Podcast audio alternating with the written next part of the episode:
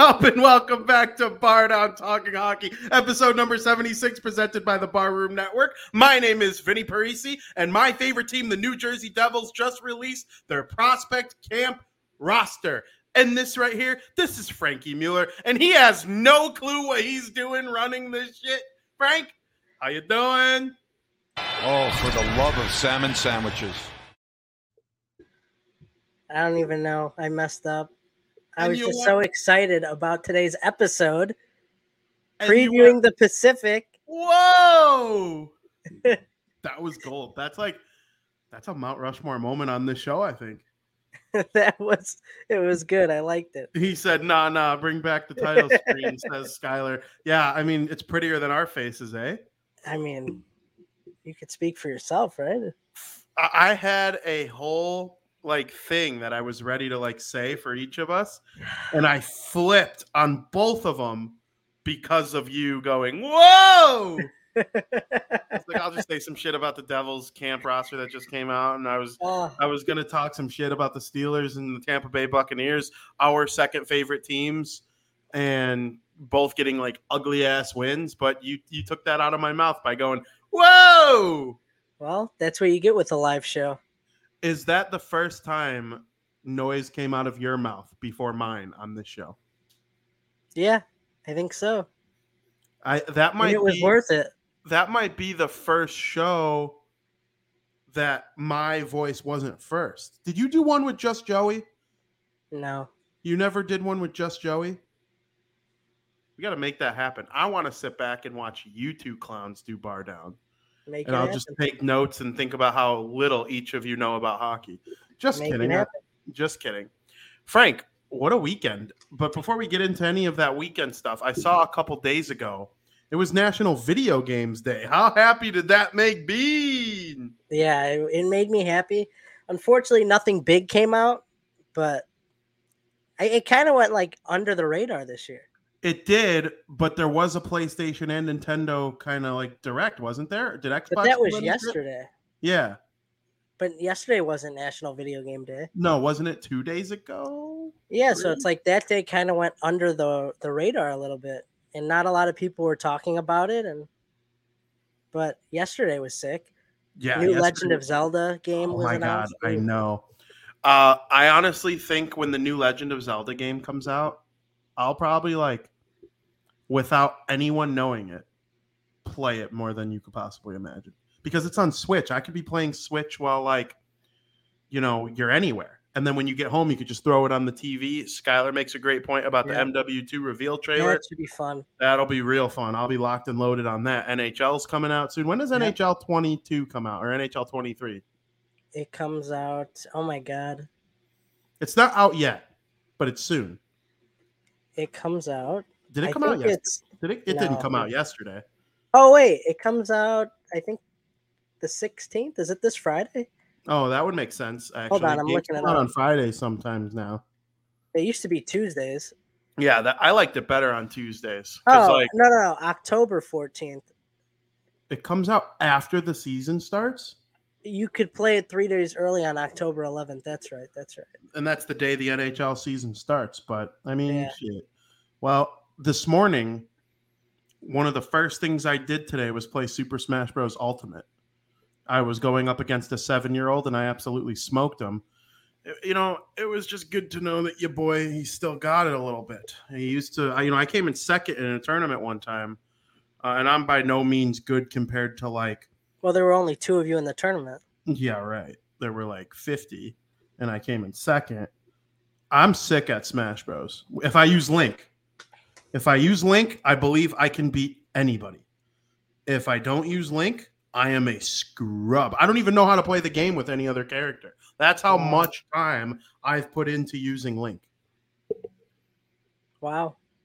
Um, I mean, I'm okay at it. I, Yeah, I I like mean- the older ones better because it had the story mode and the, The new one has subspace emis- mode. hemisphere. What was it? The sub- Emissary. That was Super. Smash Bros. Brawl. Super Smash Bros. Ultimate has a story. Does it? And there's classic mode. I think you would love Super Smash Bros. Ultimate if we're being frank with each other. No pun intended. Is that the one? I, we played it. It just I have it. It just came out on uh Switch maybe in 2019, We 2018. played it, didn't we? Yeah, Yeah. we've played it. It has every character ever in the series. Yeah. if I it's like been that. in a Smash Bros. game, it's in that game. and there's it's been a so- lot of DLC. There's been so much DLC. And I actually have Nintendo. I have like a family plan with our friends, the bosses, and I have the extra Mario Kart maps too as a result of that. So, um, yeah, I'm excited about it. I enjoy all this video game stuff, and you're the best person in the world at covering it. How does that make you feel?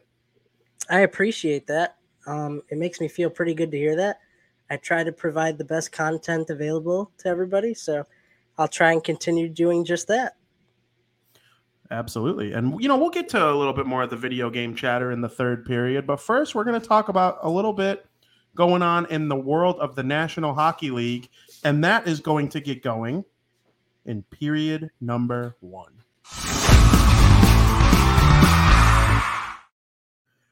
Frank, welcome to period number one, where we are going to discuss all and everything hockey. I believe we will go over the news in period number one. Then in period number two, we're going to start our new series breaking down each division leading up to the start of the National Hockey League season. We will get there, so make sure you stay tuned. But we had to call one little bit of an audible today and add a bit of news that came out today to the very top of our show today. The Chicago Blackhawks announced that they are going to be retiring the great Marian Hossa's number 81 on November 20th against the Pittsburgh Penguins. Frank, give me your first initial reaction to that news. I was not shocked at all. I saw the news today, and it's something that I knew was going to happen eventually. I didn't think it'd be on November 20th. I didn't think it'd be that soon. I thought maybe it'd be in 2023, maybe in February sometime. I love that it's against the Pittsburgh Penguins. It makes complete sense. And Hossa was a huge part of the franchise as a whole because without him, I don't know how many championships they would have won, to be honest with you. We've talked about Hossa so much on this show, and he was such a key element for this franchise that it's only right that they retire his number. In my opinion, Marian Hossa is the greatest free agent signing in the history of Chicago sports. Sports. I love Jon Lester. He was incredible for the Chicago Cubs. They won one. Marian Hossa came to the team and was arguably their best player. And you hear Toews, Kane. That's because they were already there and established a core. When the Blackhawks brought in Hossa, that changed everything. And another thing I often point out is whenever big free agents like make a choice like that, very seldomly do they ever live up to the contract that they signed, changing teams, all the hype that surrounded them. Marian Hossa did that and beyond. And I like I don't was Dennis Rodman a free agent when he signed with the Bulls? I mean, that's big, but like Marian Hossa was a combination of Jonathan Toews and Patrick Kane. He was the elite scoring winger that Patrick Kane was. And look at the stats. He had more points than Kane during his entire career. It wasn't until Hossa left that Kane became like that elite offensive threat that won a Hart Trophy and scoring titles and stuff like that. Like, and then Marian Hossa had the two way game of Jonathan Toews as a winger. And it's Yeah. very rare that I ever think of a winger as someone who could win the Selke Trophy as the best defensive forward in the NHL. I got two that come to mind in the NHL right now Mark Stone and Tomas Hertl of the San Jose Sharks. And Stone obviously plays for Vegas. Those guys are like poor man version of Marian Hossa. Stone is Stone's almost as good as Marian Hossa. He'll probably go to the Hall of Fame too. But like what Marian Hossa did, he brought leadership. He also showed that the Chicago Blackhawks are no longer a joke. Yeah. Okay, for the longest time, they were a complete mud pile. And then all of a sudden, Marian Hossa shows up to town like, oh, we got these kids, this Toews and this Kane, uh, Duncan Keith, Brent Seabrook. All these kids are like 23. Well, we're going to bring over 28 year old Marian Hossa, the veteran. And Marian Hossa cha- chased that cup around for a while. He came up just short in Pittsburgh and then just short in Detroit. And then the following year wins the or I think it was backwards. Just short in Detroit, just short in Pittsburgh. Then he won 3 of the next 6 with the Chicago Blackhawks in 2010, 2013, and 2015. He's one of the greatest players in the history of the NHL, in my opinion. I'm happy to see his number is being retired. I'm also very happy that he gets to do it against the Pittsburgh Penguins. I think that's important. I know everybody that supports Hossa in this little retirement ceremony is going to be Blackhawks fans and rooting for the Blackhawks to win. But let's not forget what the Pittsburgh Penguins did for Marian Hossa. He got out of the Atlanta Thrashers situation and he went to a team. Who knows what he learned from Pittsburgh that helped him along the way in Detroit and Chicago? Okay, like he's playing with Sidney Crosby and Evgeny Malkin in the early stages of their career. That was great for Hossa. That's where he got his first ever deep Stanley Cup playoff experience. He knew what it was like to lose. Yep. Because of Detroit and Pittsburgh ahead of Chicago. And Detroit and Pittsburgh, they're like right there with the Blackhawks as the best organizations in that period of time. And they're still kind of up there today, even though Detroit's rebuilding, they're almost done. And you know, you're seeing why they they were so successful back in the day. It's an indictment of Marian Hossa that his number's being retired, but man, what a player! Just an absolute star. And I can't wait to see this. And there's not, trust me, there's going to be no shortage of number retiring going forward in the future for the Blackhawks. So, yeah, he's kind of the first in line of many. I mean, who are you thinking? Obviously, the three Toews, obvious Kane, choices. Keith. Toews, Kane, and Keith are the three obvious ones. Yeah. Do you that might think be it. anybody? Do you think anybody besides those four? I would consider retiring Crawford. I would- that's that's what I would have said, but I don't know if they will. I don't know if they will. It's 50. Like, you can retire 50. And my thing with Seabrook is you didn't retire Chelios. And they were both seven. Exactly. And I would be okay with like a dual kind of deal. Like, let's retire seven and honor Chelios and Seabrook. There's obviously bitterness towards Chelios because of where he ended up. Okay, I, I, I get that. It's Detroit. Brent Seabrook. Do I think they win a cup without him? No, but I don't think they win a cup without any of these guys. There's like five or six guys, and then does Patrick Sharp enter the conversation? That's where I probably pull back and like, okay, you can't retire every number. Like if you retire Patrick Sharp, then you got to start talking about Niklas Hjalmarsson. Okay, mm, well, Johnny Oduya was very pivotal too. You're going to retire 27. You didn't even retire 27 for Roenick, right. who was significantly better than in Oduya as a as a defenseman. Roenick was a forward, but like you have to pull back at some point. I would retire 50. I would give Chelios and Seabrook a dual nod. They've done that in the past with other teams. Right. Like, oh, you know, we kind of we made a mistake not retiring your number. Like this guy also wore the number and was great. Let's retire it twice. I mean, both. it's very possible. I mean, I would consider it. Uh, Crawford was another key part along with Seabrook, but it's just I don't. It's Toews, Kane, and Keith were like our guarantees. I agree. But you you I said agree. Hossa was, you know, you think the greatest free agent signing in Chicago sports history. What would it have to take for that not to be the case anymore? Someone would have to come here.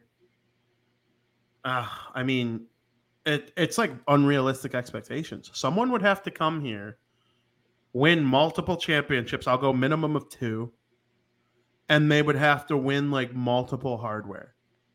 Like if if Shohei Ohtani signed with the White Sox this offseason or the Cubs, because I think I think both teams are going to try and go after him in the free agent market if he doesn't get traded and then sign a long term extension with the team that he gets traded to.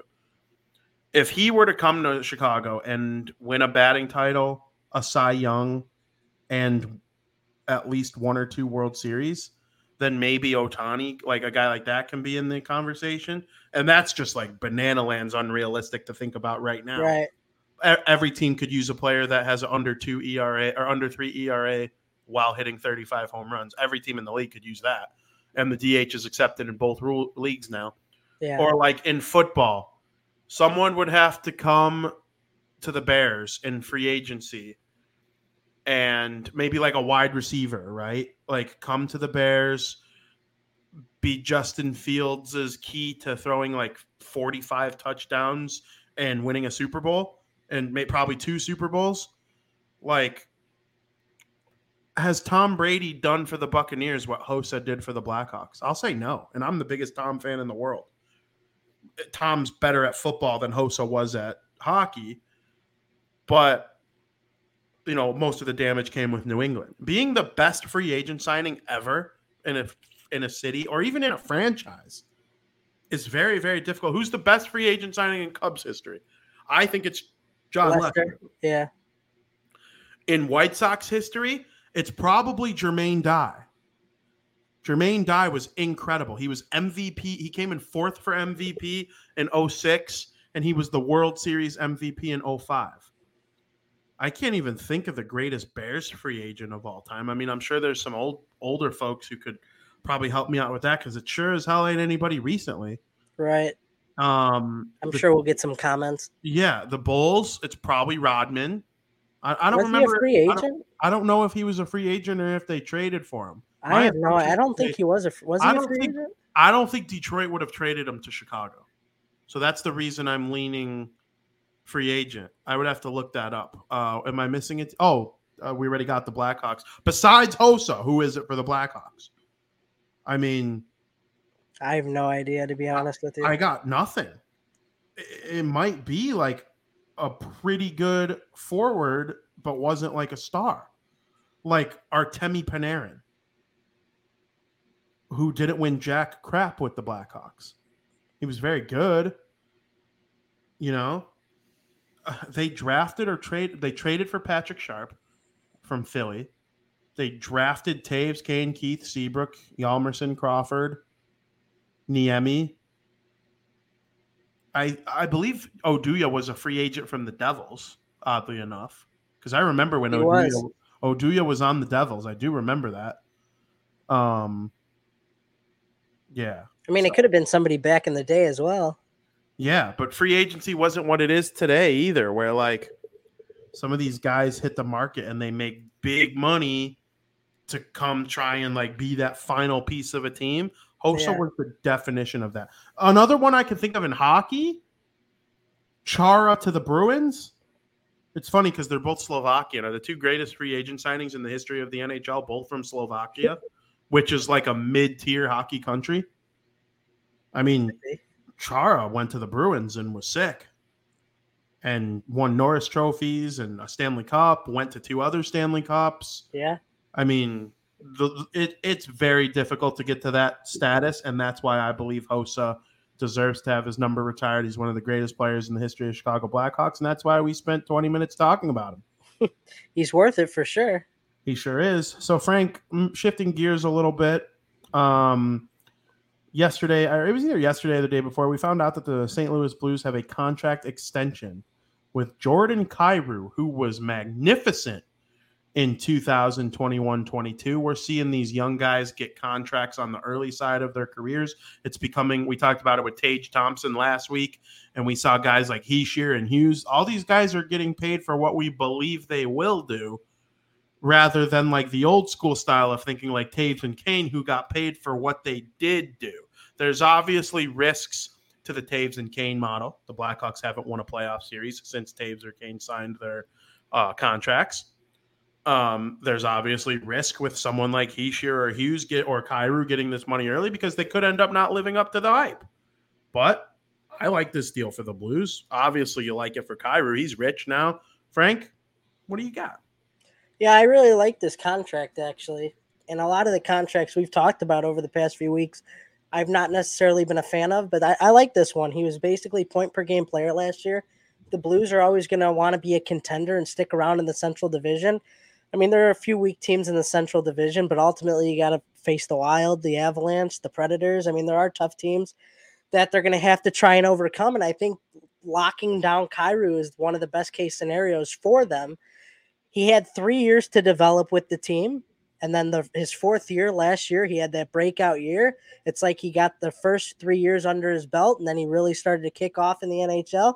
And I think now is the time that you have to lock down a player like that uh, because you don't want to lose him. And let's not forget, he was also a 2022 All Star.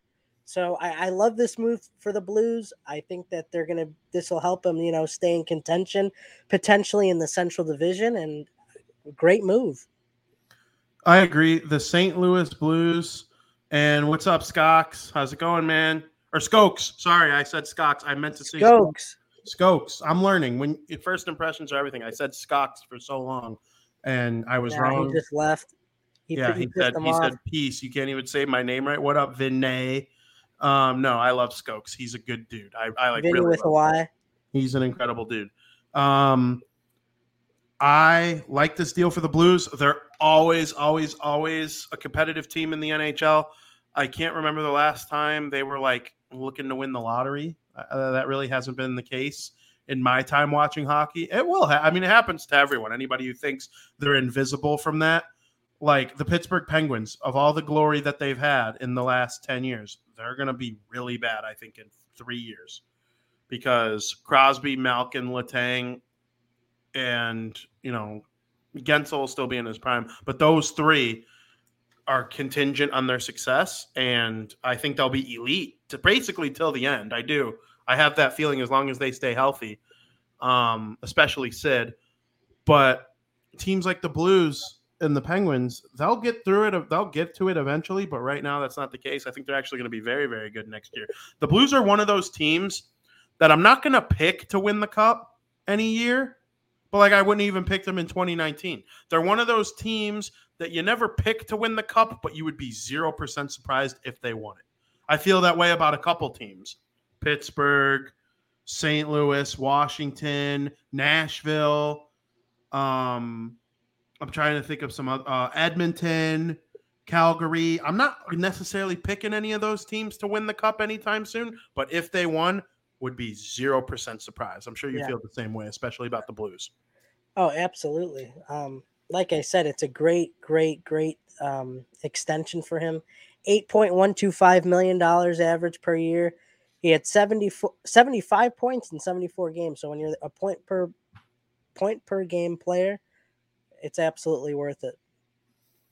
Speaking of young players, we're also seeing younger players be named captain around the NHL a lot lately. And there's one team in the NHL where being the captain means just a little bit more than every other team. Like they take it so seriously. I was actually surprised to like learn this. They have to have a captain. I'm pretty really? sure. The Montreal Canadiens, as really? we found out that Nick Suzuki has been named as their captain. He's a younger player. I don't know for sure if that's true but I've heard that they feel that they have to have a captain. Being captain of the Montreal Canadiens is like one of the highest honors as a player can get in the NHL. They're basically the Yankees of the league. And I like this move. There were some people like Nick Suzuki. Wow, they, they could have went a bunch of different directions. They could have given it to Gallagher. They could have given. They could have waited, and uh, you know there are seven teams in the league without a captain as of right now. I like that they give it to Suzuki. They said, You're our man. We got you in the Max Pacioretty trade. He was our former captain at one point. Go be the captain. Let's yep. build this thing. We got good prospects. Um, Slafkovsky's coming along. They got good. They got good players coming up. I like this move for the Habs. Let's not forget he was their leading scorer too last year, and he played in all 82 games, which I think is crucial as well. But yeah, like you said, I think there is massive amounts of pressure on Suzuki to lead this Canadiens fan base. And not only that, but I, I was like reading an article on the whole situation and the whole captaincy. Like Quebec major leaders like are kind of forcing him to learn French. Like he needs to learn French to like connect with the fan base. Like I don't think it's mandatory, but it's like highly, highly, highly, highly encouraged. Um, and he actually said he was taking online classes over the summer. So it's like, did he have a feeling that this was going to happen? Or did he just want to learn French just because he was playing for the Canadiens, maybe? But he also said he took it in like school growing up. but there's a lot of pressure on him. But I, I think they went with the right decision here. I'm very happy you brought that aspect to it up because I was going to do it. The Montreal Canadiens are obsessed with a Fre- French speaking coach, a French speaking GM. If you follow them on Twitter, every other tweet is in French. Like they Yep. write it, um, they write an English version, Yep. and a French version of every single tweet. And I don't know if they do that for an American audience and a French Canadian audience and an English Canadian audience, but everybody who follows the Montreal Canadiens is probably either French speaking or, for the most part, I'm sure there are some Spanish speaking hockey fans. They're obviously broadcast in every language, and I love that. But the two prominent languages that follow the Montreal Canadiens are French and English. And I remember they were surprised when they gave it to Max Pacioretty, the captaincy. There was like, okay, who's it going to be? Is it going to be Subban or is it going to be Pacioretty? Subban speaks French, so we're going to give it to him. And then they were like, no, it's Max Pacioretty. And I was like, whoa. Not only did they give it to an American, they gave it to a non French speaking American. And man, so good luck to Suzuki. I hope he succeeds. I like when Montreal's good. Okay, I don't love the like. I'm not a Canadiens fan. You know, I like the Bruins. Obviously, the Bruins Canadiens is the best rivalry in the NHL. It's one of the best rivalries in sports. It's the best when it's good. Right now, the Battle of Alberta is the best. But in general, when both teams are good, I would say this is it. But there's just something about watching a playoff game in Montreal and they win and ale, ale, ale, ale, Montreal. We all sing the song. It's great. We're speaking French, even though we don't know what we're saying. And they light the the middle of the ice on fire, and they have Yep. that crazy graphic. And That's it's one of my favorite parts. it's so cool always. And I'm impressed by this team a lot of the time. And in terms of like what they bring to the league as, as an entertainment standpoint. And I don't think there's a better option they could have picked for the captaincy than Suzuki. Yeah, I, I'm glad you brought up the lighting the ice on fire because I think that is one of my favorite like opening ceremonies for a playoff team. I can't think of like besides. I mean, you got the octopus in Detroit. Vegas. Um, Vegas is really cool, but they they don't do the same thing every year, right? No, no. Th- Montreal lights the fire every single year. The Hawks had a whole bunch of different stuff that they do, but it's like when the Canadiens are in the playoffs, I could expect some kid skating out to center ice with the torch and putting it down to the ice, and the, the whole ice starts on fire. I love that. I look forward to it every time. I agree. It's really cool. So So, Frank, hockey's really starting to get underway. There was a lot of it on my Twitter timeline today. The prospects are all in attendance. The prospects who are signed. So, for those who don't know, like a player that's committed to play college hockey this season is not signed to the NHL yet. Like, for example, Luke Hughes of the New Jersey Devils. He does not have a contract signed with the New Jersey Devils. If he did, he would not be able to play for Michigan.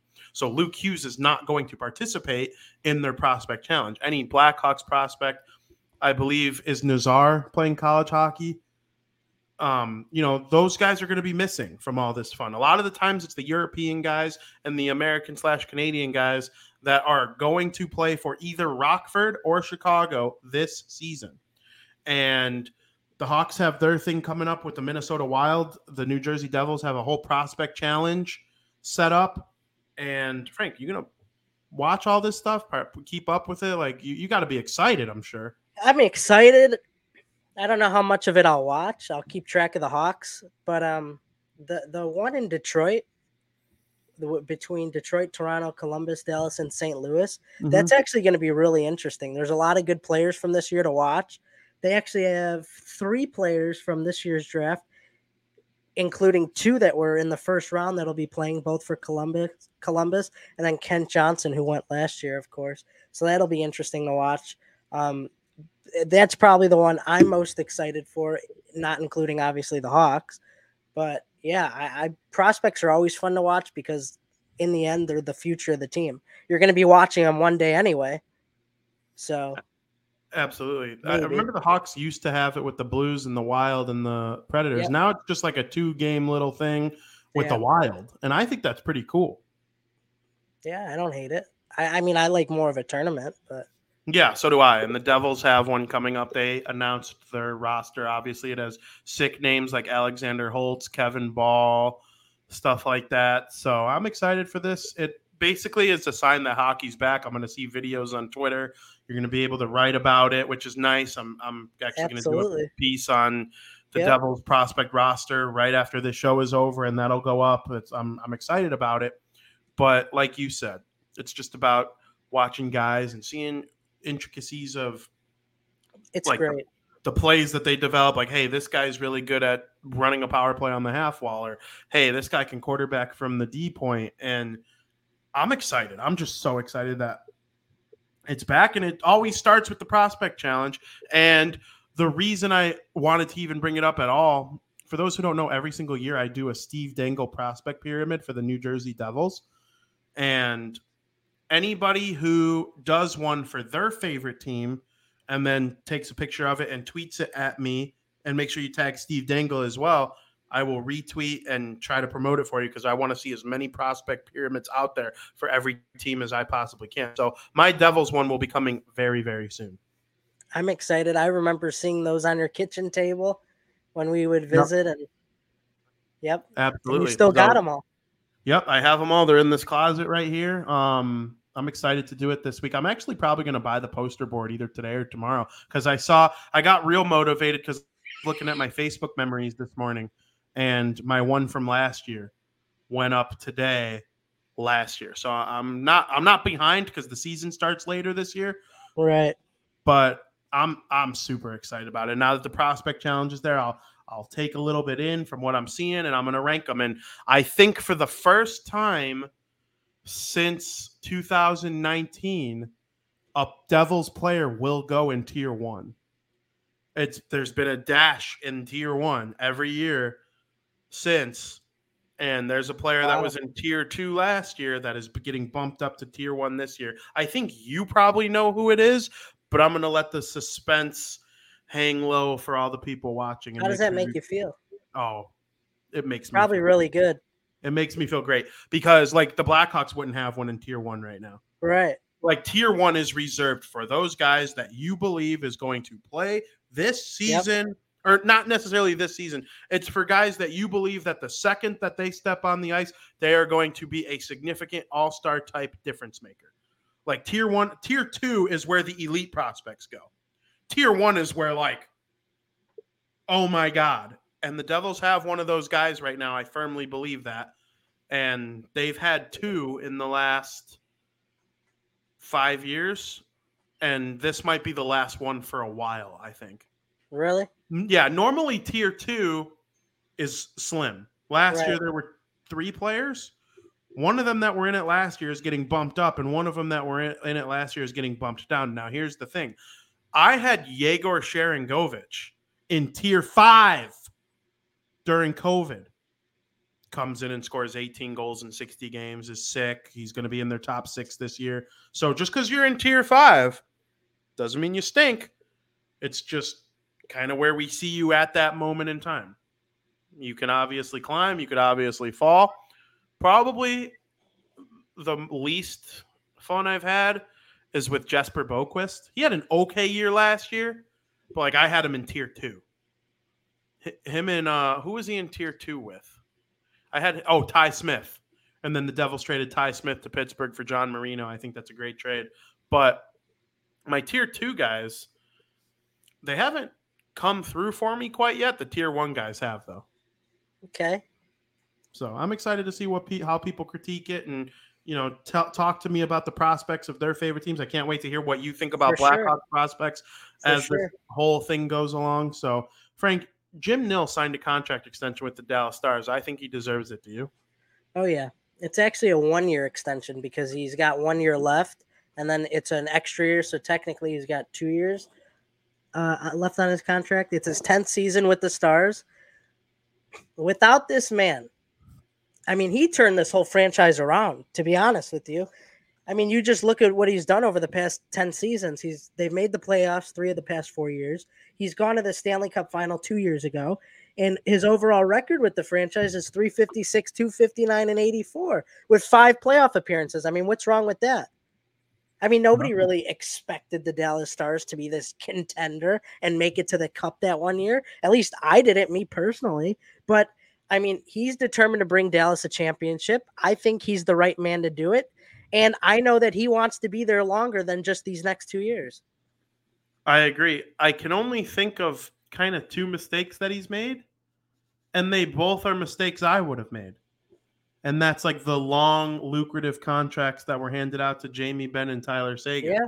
And if they play half as good this upcoming year as they have like in the last two years, I would say the Dallas Stars can win the cup because all of their players that like get them into the playoffs and make it look like they're going to win around, they're all like cheap entry level deal players. And I, Oettinger. and I think that's a big part because of him. oh, it is. It's great Right. drafting. Right. You know, Robertson, I think he was a second rounder at that draft we were at. So he didn't even get drafted while we were there. He got drafted Yep. the following day. If that draft were redone, he'd go in the top five. He might go three. You know, you can argue between He's fantastic. You could argue between him and Hischier, I guess, and Pettersson. Those three are all kind of like in the same range, and then Makar goes one. But uh, I don't know. I really like what Dallas is doing. They're one of those teams like St. Louis. If they won the cup, I'd be zero percent surprised. Am I going to pick them? Probably not. But like, that doesn't mean anything. I think they're very good. I think he'll be there longer than these two years. I oh yes, I completely agree. They would have to really choke. Maybe to that's why they're doing it, like a one year extension. Like, all right, we'll see. But I mean, the numbers. I mean, he's been there a decade. I mean, the numbers show what they show. So Absolutely. Frank, there were updates this week on Sean Couturier and Kevin Hayes. You like what you're seeing? yeah, they're both ready to go. Um, Couturier. I mean, let's be honest. The Flyers are going to stink. Um, so having Hayes and Couturier back is probably like a big moment for Flyers fans, like to get excited about. Um, but yeah, I mean, both could be 40 point plus players. I mean, if it's going to give the Flyers any motivation, I'm excited to see them back. Obviously, I want to see them healthy.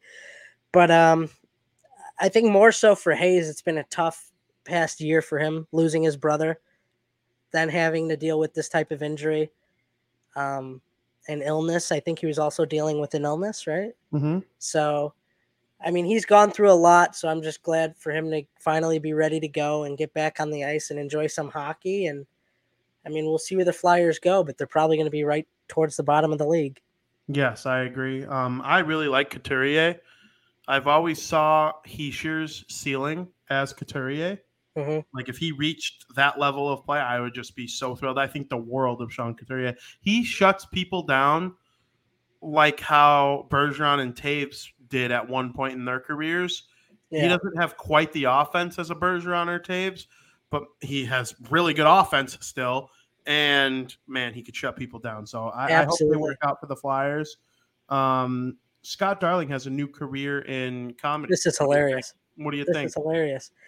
Um, did you like read on this story? Because it's Uh, like oh, yeah. fascinating. Oh yeah. Oh yeah. It's it's fascinating how he like decided to get into it because it was almost like a fluke.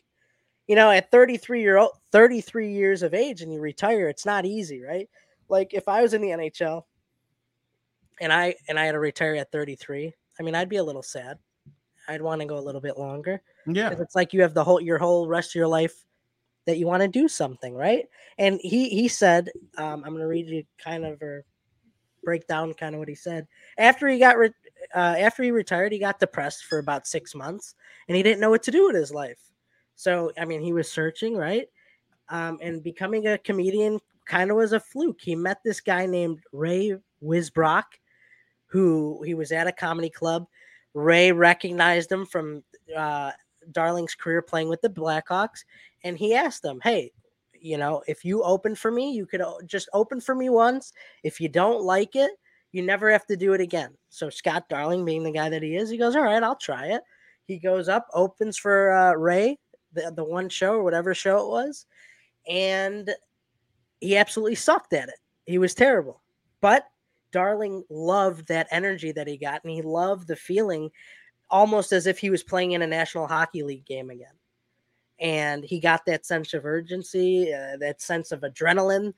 Um, like I said, similar to playing a hockey game, and he, he's kind of stuck with it for right now. And I think it's fantastic because I love comedy. I love a good laugh. Absolutely. He kind of was going with Barstool a little bit there for a minute Was he? before this whole comedy thing. He was on many episodes of Redline Radio as like a co-host. And I- thought he did good in like his post-career like media type stuff. So I wish him well with his comedy. Yeah. You said he wanted to go he wanted to go a lot longer. I mean, he Absolutely. I would. he signed that deal with Carolina to be their like full time starter, and he failed. He wasn't very good as the starting goalie, and Yep. that's why, huh, Frank. There's a Scott Darling story that I have that's kind of close to my chest that I haven't told to many people. There was this girl on Facebook one time that I I was like pro Crawford. I wanted Crawford to get back in the net, and someone commented on my thing saying, "Oh, Darling is a significantly better goalie. Crawford's not very good. He needs to go in." I'm like, "Oh, no. Crawford needs to play. This guy might go to the Hall of Fame. The Hawks will win the cup if they put him back in." And a couple games go by, Crawford comes back in, they win the cup. Her excuse was, "I didn't play hockey. I didn't play goalie, so I don't know what I'm talking about." well, actually, while you were playing hockey, It's actually funny. I was at home watching the NHL like a good little nerd. That's actually really funny. Okay, so like I played baseball. That doesn't make me think that I know more about baseball than someone who didn't just by watching. You don't know more about the White Sox if you played baseball. That does not make any sense in my brain. It makes no sense. This was on Facebook, you said? Yeah, and I ended up getting deleted. The Hawks won the cup, and and I don't even remember who it was. I just remember being so angry that there are people out Did there. Did you know them personally, or was it just like Yeah. on a public? Yeah, oh, from school. okay. And I was like, I can't believe people say that because I didn't play hockey like that, like like you did, yeah, that, that means I know less about the Blackhawks. That doesn't make you probably didn't weren't watching the games because you were too busy playing. Like that just makes no sense whatsoever. yeah, it's really dumb logic. I would just ignore it.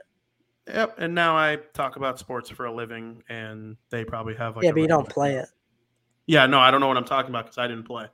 Um, I did play hockey though, or uh, baseball though, and that just must be why I'm so knowledgeable on the game, right? Because because I played baseball, I should win all my bets, and I should know exactly what's going to happen all the time, right? Yeah, you should. I don't know why you don't. Yeah, I mean, I played football for one year. Did you really? Yeah, In I high played- school? No, for Taft. It was fun. I don't remember that. I- Yeah. Oh, yeah. I played football. I was a backup nose guard. I was a starting guard. And every now and then, I, I wouldn't say, no, I would say I was a backup linebacker, but I was also like a part time starter, if that makes sense. Like I, I would start at guard almost every game. I played center the one game, or center, or not center, nose guard, which is the guy who goes against the center on defense. Yeah, And then there were a couple plays where I played linebacker. And let me tell you, linebacker is probably the scariest position because you just kind of have to like wait for it to come to you. At least that's what our scheme was. And it's hard. Football's freaking Oh, impossible. absolutely. Football's oh, so hard. Who says it's not? No, I nobody, but I think it's harder than people even realize. It's because with hockey, hard. with hockey, you you have plays and stuff, but in general, you have two defensemen who try to defend and you know get the puck to the forwards, and the forwards Yep. try to score, and the goalie stops the puck that he sees. In baseball, you throw the nine guys on the field, you put them where they think they're going to hit it, and the pitcher throws the ball. Obviously, the the sequence and the cadence between the catcher and the pitcher means a lot. But like with football, every single player is a catcher or a pitcher because Right. they have to like know what to do on what situation. It's just freaking impossible to play football. It's so hard. But and you also have to be like physically ready because it's demanding in that sense. So I liked football though. But because I played it for one year, that means I know more than you. I guess so. According to Um, whatever her name is. Yeah. Frank, do you want to preview a division? Sure. Let's preview a division in period number two.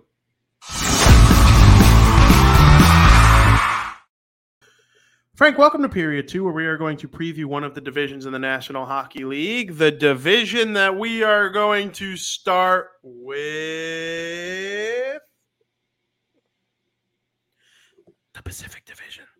Hey, welcome to the Pacific. Why are you whispering? I like to whisper too. Can you hear it properly when I do it? Yeah, Oh, so like I don't sound like a complete clown, just like a m- middling clown. I could hear it. Hell yeah. That's what I like to hear. Um, the Pacific Division is a very interesting division. It has a chance to be the best division. It has a chance to be the worst division, in my opinion. Um, last year, the best team in the division failed to make the playoffs, and a very streaky team in the division made it the farthest out of anyone in said division. Frank, let's start with the we'll we'll go with California first. We will start with the San Jose Sharks. Who Okay. does Frankie Mueller believe is going to lead the San Jose Sharks in scoring? My pick is Timo Meier. Ooh. Yep. Um, I just the Sharks. I don't think are going to be that good this year. I think Timo Meier has a lot of talent, and somebody ultimately has to come out on top. It's going to be him. I mean, there's really no other reason why. I mean, he's very talented. Um, he's one of the best players on the team, so I'm going to go with him. All right. I actually really like that pick. Timo Meier is one of my favorite players in the league. I believe he will be a devil one day. That's just like my early, early, early prediction. And the reason I think that is because he is Swiss. And I believe one day he's going to say, I'm going to play with Hischier. Does he like Swiss cheese? I'm sure. I do. I do. People people are weird about Swiss cheese though. yeah, it's Swiss because of the smell. Yeah, it's it's the of it. onion. It's the onion of cheeses. It's stupid. I agree. I'm gonna. Uh, I was gonna. Uh, I'll go Tomas Hertl. Tomas Hertl. He was their second leading scorer last year, but he scored 30 goals. I think the goals will stay the same. I think he'll be pretty healthy, and I'm looking for the assists to come up a little bit. I'll go with Hertl, but I believe one of us will be right. The only one that we didn't name that I think could be in the mix is Logan Couture. We've seen him to lead. yeah. We've seen him lead the Sharks in scoring before. We'll see. We'll see. Yeah, we'll see how things are without Brent Burns too. I think that's gonna Yeah, that's going to be a huge factor. absolutely. Um, let's go over. I kind of like just picking the leading scorer in That's the fine. divisions, and like you know, we'll go through the division. Yeah, We'll yep. make our picks who we think are going to make the playoffs and For how the division's going to line up. But let's go next with the Anaheim Ducks. Um, to me, this is kind of a no-brainer. I really don't see any uh, anybody else on the team being the leading scorer except Trevor Zegras. Um, I, I I'm really high up on Trevor Zegras, cover athlete of NHL 23. I mean, EA knows something, obviously. I think he's just going to be. He's the future of the Ducks. He's just going to have a tremendous year. He's so silky smooth with with his hands. He's got some of the best hands in the league. I'm going to give it to Trevor Zegras. We agree. I think Troy Terry will have a similar year 67 points, 37 goals. Maybe he'll reach 40 if Zegras takes a step. I do believe Troy Terry's great. He could probably, he'll, he'll actually, I'm going to predict Troy Terry breaks 70 points. But does he have more than Zegras? No, absolutely not. I think Zegras could get 80, 90, or 100. Like, Okay, that's what I go. think of Zegras. So we agree on that. Let's move over to the bottom of California. Frank, who will lead the Los Angeles Kings in scoring? So I thought about this one for a little bit, but in the end, I went with my brain, I think, with their newest acquisition, Kevin Fiala. Um, getting him from the wild, I mean, I think it's going to help the the the team out tremendously, and they're a big reason why I think uh, Fiala is going to help them lead them into the postseason, which we'll talk about. But uh, yeah, it's got to be Fiala. I agree. I was going to pick Fiala as well. He was great with the Minnesota Are we Wild. going to agree on all of them? No. Uh, I do think no. Kopitar Kopitar's more in the mix for this than Terry was for the Ducks. In my and I think Terry's in the mix. He's great. I think the world of Troy Terry. Kopitar's proven it to me. I mean, Kopitar's been in the 90s, like Stanley Cups, great player, going to go to the Hall of Fame. Uh, I think Kempe will have a very good year. If Phillip Danault gets 51 points again, I think the Kings will build a statue for him. like 51 points for someone who's so good defensively, like Phillip Danault. Yeah. This guy could win the Selke Trophy. He's so good defensively, and the fact mean- that he put up 51 points is incredible. Like great season for Phil Danault, but I think he'll be their fourth leading scorer. Uh, That's fair. I like Arvidsson too. Arvidsson was Eh. injured. He only had 49 points. No, yeah, He's not going to lead. Last year at 49 points. No, he's not going to lead. But last year at 49 points in 66 games. If he plays 82, we're probably talking in the 70s. Victor Arvidsson's great. He's great. He's not going to lead though. No, I think that comes down to either Kopitar or Fiala for Yeah. me. Uh, Auston Matthews will lead them in scoring one day. Um, let's go with. All right, VP. Yeah, no, I wholeheartedly think Matthews plays for the Kings one day. It's possible. Let's go with a team we love talking about on this podcast, the Calgary Vancouver. Flames. Oh, no, I'm kidding. Their two leading scorers from last year, Johnny Gaudreau signed with the Columbus Blue Jackets, and Matthew Tkachuk was traded to the Florida Panthers. Frank, who will lead the Calgary Flames in scoring? Maybe we will agree on everyone. If you don't say Huberdeau, I'm going to pound your head against the wall. All Yeah. right. All right. Just because, like, uh, come on. You, you replace your 100 point score with a 100 point score. I mean, uh, Calgary's ready to make the playoffs again. You got Kadri. Kadri's going to come in. They're, they're not going to play on the same line. But, I mean, he's going to get 100 points probably again. I would not be shocked whatsoever. Would not be shocked whatsoever. I do believe Huberdeau will lead them in scoring. I do We're think it'll be, probably- it'll be closer than you think. Um, I do think I think the world of Lindholm and I think the world of Kadri. They'll both be in the 80s or 90s. I firmly believe that. But freaking Huberdeau could get 80 assists. He could score 20 goals and still have 100 points. Like I Very think that of that guy. And did is he the third best player out of Gaudreau, Huberdeau, Tkachuk? I would say so, but it's better than rebuilding. And I still think they'll be a similar type team. I don't think they've downgraded too much. Kadri and Huberdeau should, for the most part, make up for the offensive talent and the feistiness that Tkachuk and Gaudreau brought. And I think Calgary is returning as pretty much the same exact team next year. They got to reform some chemistry. Okay. And people undersell chemistry and uh, line structure and like this guy fits with this guy. Obviously, Gaudreau was so good with Lindholm, and you know we'll see how how effective Kadri is stepping into Tkachuk's spot with Mangiapane and all that stuff. And I think Mangiapane could score 30 again. There's no doubt in my mind he could score 30, but he's not necessarily someone who makes people around him better. The elite offensive threats make him better, and he could score 30. That's how good of a scorer he is. So yes, we agree. But I also I think out of all of the teams we've named so far, second and third will have the most points on this Calgary team. I think they're loaded with talent. Absolutely. Frank, the interesting one, because there's one chalk answer for this team, but this team also has a guy that could just randomly, in my opinion, sneak up on people in terms of the scoring title race, and that is Leon Draisaitl's Edmonton Oilers. Frank, are you giving it to McJesus? Yeah, I'm going chalk. I love chalk. Um, Believe I it. mean, how? I mean, yeah, I can understand why you could argue against it being McDavid because of Draisaitl, but for the sake of me wanting to be right, I'm going to go with McDavid. I agree. I am also going to take Connor McDavid. I think he's the best player in the league. I don't really think that. I mean, I do think it's close. There are players really, really good on McDavid's level, and Leon Draisaitl is one of those players. I do believe, once again, he will be one of two players who's on the 50 50 club.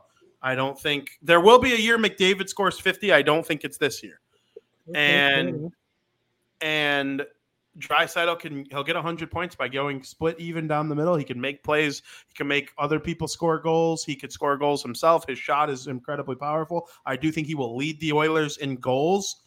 Um, but I mean, it's hard to pick against McJesus. I'm not going to be the guy who picks against McJesus and he scores 150 points and is the first 150 point scorer since like Lemieux or Gretzky. Yeah, I'd rather be wrong with McDavid. I hear Like you. that, that's just my Yeah, take on it. what that's what I said. And let me be very clear: Draisaitl had the fourth most points in the entire National Hockey League. Only the two guys that we just talked about, Gaudreau and Huberdeau, had more than Draisaitl besides McDavid. And ah, I they're both going to be above 100. Edmonton will be in the playoffs. I know I'm getting ahead of myself, but yeah, I mean, it's the best one-two punch in the NHL, in my opinion. Yep. Um, let's head on over to your Seattle Kraken. Frank, who leads Seattle in scoring? This one will be interesting to see if we agree. Yeah, I don't Uh, think we're going to. We might not. But we'll respect each other's answers. I believe that. Um. Yeah, Seattle's gonna be a bottom of the barrel team this year. Probably be on the bottom, maybe, of the Pacific Division. We'll see. But I got Matty Beniers. We agree. I was gonna. Really? I was. I was back and forth between Beniers and a rookie leading a team in scoring. Would not shock me if Shane Wright leads the team in scoring. I do believe he fell because of his attitude and he made teams think that he didn't want to actually be there, and that scared off teams like the Devils, the Coyotes, and the Montreal Canadiens. And but I do think he's incredibly talented. He's a great player. Um, I McCann led them in scoring last year. Yanni Gourde, good player. Eberle, good player. All these guys could lead them in Maybe scoring. we are going to agree on everything. But I, I do think it's somewhat of a hot take to say Beniers. Like, is a rookie going to come first and second in scoring on the team? I think it's possible. it's possible for ben, sure. Beniers is a rookie. Just because he made a, played a couple games last year, scored a goal against the Devils, I would love Shane Wright to lead the team and just make everybody look like a fool for passing up on him yeah, and dropping the four. you're right. Now, well, the Devils look like a fool if Nemec is good as a defenseman and they don't really need it? They didn't really need. Well, yeah, but the Canadiens, come on. Yeah, They need center depth. They need center depth. I know.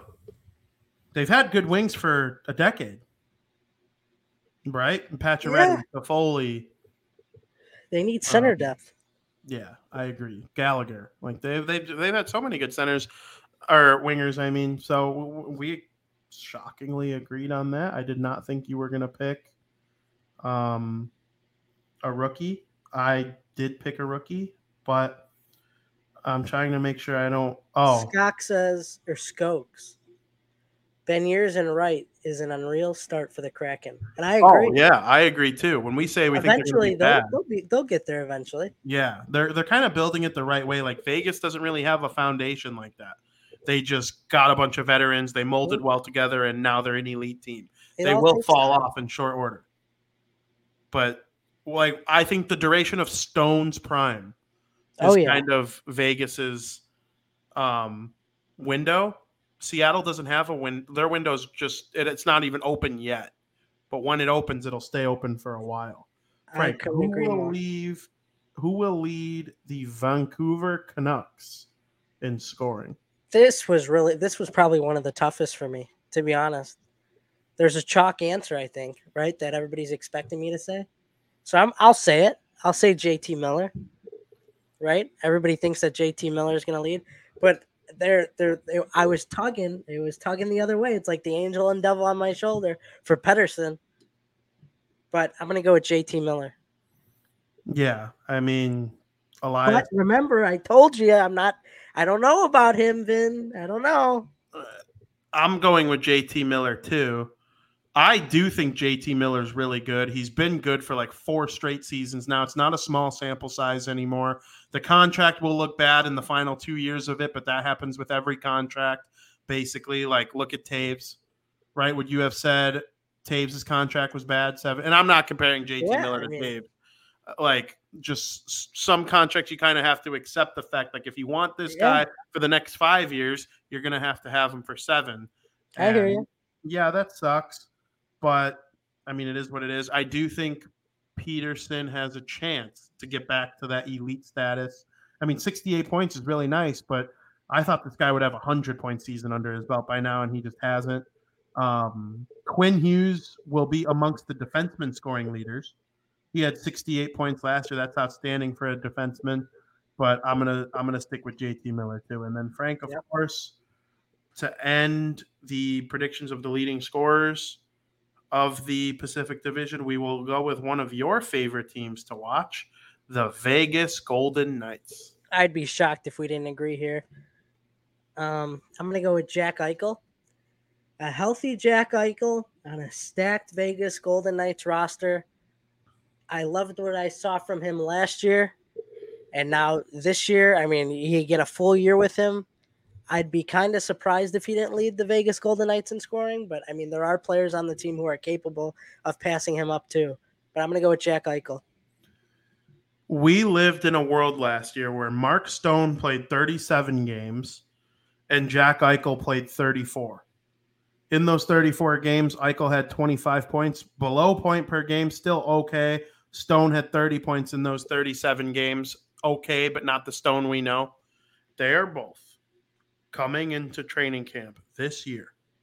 And the depth on the depth on Vegas is awesome. Marchessault 64 points, Stephenson 64 points, Shea Theodore 52 points, Pietrangelo from the back end also 44 points. That's two defensemen with more than 40 points. That's outstanding. Uh, Dadonov is a good player, 43 points. Wah 39 points. Wild Bill 35 points. The depth on this team is great. If Stone and Eichel can get going, they can win the cup I agree. and I believe they will. I think Jack Eichel and Mark Stone are healthy. They're coming into this training camp trying to light the world on fire. And I believe Jack Eichel will lead them in scoring. And I believe he will get back to being known as one of the 10 best players in the NHL. Because that's what I thought of him around like right before COVID started. Jack Eichel with Buffalo was incredible. The players that he'll be able to play with on this Vegas team, and he'll have a full training camp with them. He's not joining them midseason after a strange back surgery. It was tough for Eichel last year. The fact that he had 25 points in 34 games is almost like a miracle. He got off to a slow start. He really picked it up at the end. He's going to know what to expect going into this season. He's not going to get traded mid-season while recovering from back surgery. Man, Eichel went two to McDavid, and he's lived up to the hype in every way. I mean, in his career, he has 380 points in 409 games. You take out his rookie year, and he's well over a point per game player. And last year was the first year he had a positive plus minus, which is just a sign of Vegas. I hate plus minus as a stat, but he's 25. He hasn't even really entered his true prime yet. And man, Eichel is going to be unreal. I was thinking about getting a Vegas t-shirt of Eichel because he's number nine, and I love number nine. Mm-hmm. Scope wants to know if Vegas picked up another goalie. Last I remember, it was Ech. Yeah, it's still Ech. Hmm. That's the thing Vegas needs to address. You, Skokes, you know about Robin Lehner. I mean, he was with the Chicago Blackhawks for a couple years. He's out for the year. He doesn't seem to like the Vegas upper management at all. He's made many comments poo pooing on them. And you remember the stuff with Fleury. But once they figure that out, I think the sky's the limit for them. We've also seen Vegas win games with your local Walmart cashier in between the net Yep. and they're the best team in the league at pulling these guys out of nowhere, and they'll they'll play good enough. And if Eichel has hundred points and Stone has eighty, and Theodore and uh, Pietrangelo lead from the back end have forty plus points each, and then the depth on forward like Wild Bill, Marchessault, uh, Riley Smith, all these guys have fifty to sixty points. That's a cup contender, right? Yep. You know, if Wild Bill can be Patrick Sharp and Eichel can be Jonathan Toews and Stone could be Marian Hossa, Patrick Kane is a luxury. Few teams have a Patrick Kane. Maybe Vegas trades for Patrick Kane. Who knows? But I really like this Vegas team. And I think I know I think I know where we're going with this when we rank them, how we think they're gonna finish this year. But you know, any last thoughts on the leading scorers from each division? No, I think Vancouver for me. I'm not high up on JT Miller. We'll see if he proves me wrong. But all the other ones I was pretty sure on. So Yeah, I agree. Um, I'm kind of like writing down how I think they're gonna stack up because I, I, I was so torn on this division. Like, who do I think is gonna win it? Who do I think is gonna make the playoffs? Where do I see each team falling? I think figuring out the bottom of the division is honestly harder than figuring out the top. Like, Really? I got Yeah. the bottom. you think you nailed the bottom? I I think I nailed the very bottom team. They're on your head. Yeah, But- that's what I got. But I'm talking. I'm. I don't mean just the Oh, bottom I know. spot. I mean like the bottom three spots. Oh, and I got the bottom three. To me, it was pretty easy. All right, rank. You you could start from the bottom and get there, and tell me who, how you think the the division's going to stack up. In eighth place, I got the Seattle Kraken. In seventh place, I got the San Jose Sharks. In sixth place, I got the Vancouver Canucks. In fifth place, I got the Anaheim Ducks. Fourth place, I got the Los Angeles Kings. Third place, I got the Edmonton Oilers. Second place, I got the Calgary Flames. And first place, I got the Vegas Golden Knights. Our lists are almost identical. Almost identical. We have one. You flip. probably flipped Edmonton and Calgary. no, Really? no. I think the world of Calgary. I think the world of Edmonton too. It could go either way. I wouldn't be shocked. You would be- probably you probably flipped the Kings and the Ducks, Nope. I said the bottom's the hardest. the Sharks in Vancouver. Yes. So in last place, I have Seattle. Second to last place, Vancouver. Then San Jose, Anaheim, the Kings, Edmonton, Calgary, Vegas. From bottom to the top, I do believe the Vegas Golden Knights, after missing the playoffs by just a couple points last year, injury had a lot to do with it. We talked about Eichel and Stone. Yep. I believe they will reign supreme in the Pacific Division. I also think they're coming into this year hungry again. We haven't seen that since Vegas's first year. And it- I Hungry don't want to say they got complacent after making it to the cup in year number one, but I mean, I don't know. I just think Vegas is going to be like really fun again. I, I, I honestly think they're going to take it to that level. Like, not only are they going to be an elite team, they're going to be like, Vegas is on tonight. Let's freaking go. That game has to, at minimum, be on as background noise. I hope they win the cup. That'd be sick. I think they have a legit shot. And they've put together this incredible, you know, pool of talent. They've gotten, they've sent a lot of talent out the door, too. Let's not fool ourselves. Montreal just named one of their prospects their captain. Okay. Uh, freaking, um, what are they called? The Ottawa Senators are feeling the fruits of Vegas giving away prospects, right? Like Batherson's incredible and, you know, stuff like that. But I really like this Vegas team. I also like the Battle of Alberta. Calgary or Edmonton could go either way. I put Calgary second just because they were second last year, but Edmonton went farther in the playoffs. I'm never crapping on Edmonton ever again. If I pick against them, I'm still going to leave that, you know, little asterisk like, oh, McDavid and Draisaitl could do this though, just so I don't look like a complete fool because I refuse to let McDavid. I Mhm. used to always say I'm not going to let Crosby make me look like a fool. If I'm picking against the Penguins, I'm going to throw an asterisk on there and say if Crosby and Malkin lead the way and you know win, I won't be surprised. And I, you know that's McDavid for me now. I won't let McDavid make me look like a fool. Okay, if I'm picking against him, it's not because of him. I think he's amazing. Yep. And you know, I kind of feel the same way about the Leafs. We'll get to the Atlantic in a little bit, like later on in the month. But you know, I, that's just how I feel. Calgary, Edmonton. I hope they come in second and third in either order, because then I get a guaranteed battle of Alberta. Eh, I also wouldn't hate if they didn't come in the same spot, in the battle of Alberta was to win the Pacific Division in the playoffs to go on to play the Central champion in the third round. But that's where I'm standing on the whole thing. I so out of those teams, who's in the playoffs? Because we'll get to the Central next week. So if you pick only three from the Pacific this year or this week, that next week you better remember to have four from the Central. Kind of think ahead a little bit. I think I'm ready to pick my three. I got four. You got four. I think it's going to be four from the Central and four from the Pacific. Okay. First, obviously, Vegas. They're going to win the division. Not worried about that. Calgary Flames. will be another playoff team. The Edmonton Oilers will be a playoff team, which maybe that's the three you got. But the one team that is going to make the playoffs this year and be the fourth team to do it, because obviously there were only three last year, is the Los Angeles Kings. We agree. We got the same four. Oh, I thought you said you Um, had three. No, I have four. I think I'm gonna go four. It's hard because is the fifth place team better than the fourth place team in the Pacific in the Central? Maybe on paper, but you have to play those games. And I'm thinking about the Central Division, and I have three. I have four locks, in a way. I think, and so that fifth spot, eh. I don't know actually. There, I forgot about Dallas. I don't know. This is hard. This is really, really hard. There's going to be a great team from the Western Conference that misses the postseason next year. I'm going to go four and four. I am. I'm Me to go four and four.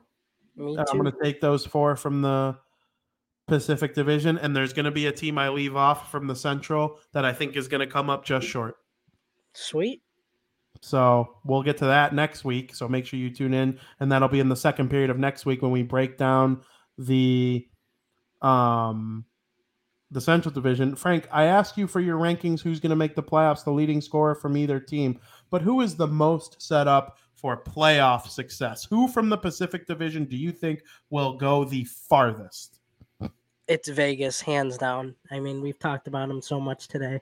Eichel, Karlsson, Marchessault, uh, Pietrangelo, Theodore. Addition of Phil Kessel, get that playoff experience. I mean, and all these guys are healthy, so barring any health issues or injuries, I, I don't see how they're not the most set up for success. Until they pick a goalie, I I don't trust them. Like I, I just in the playoffs.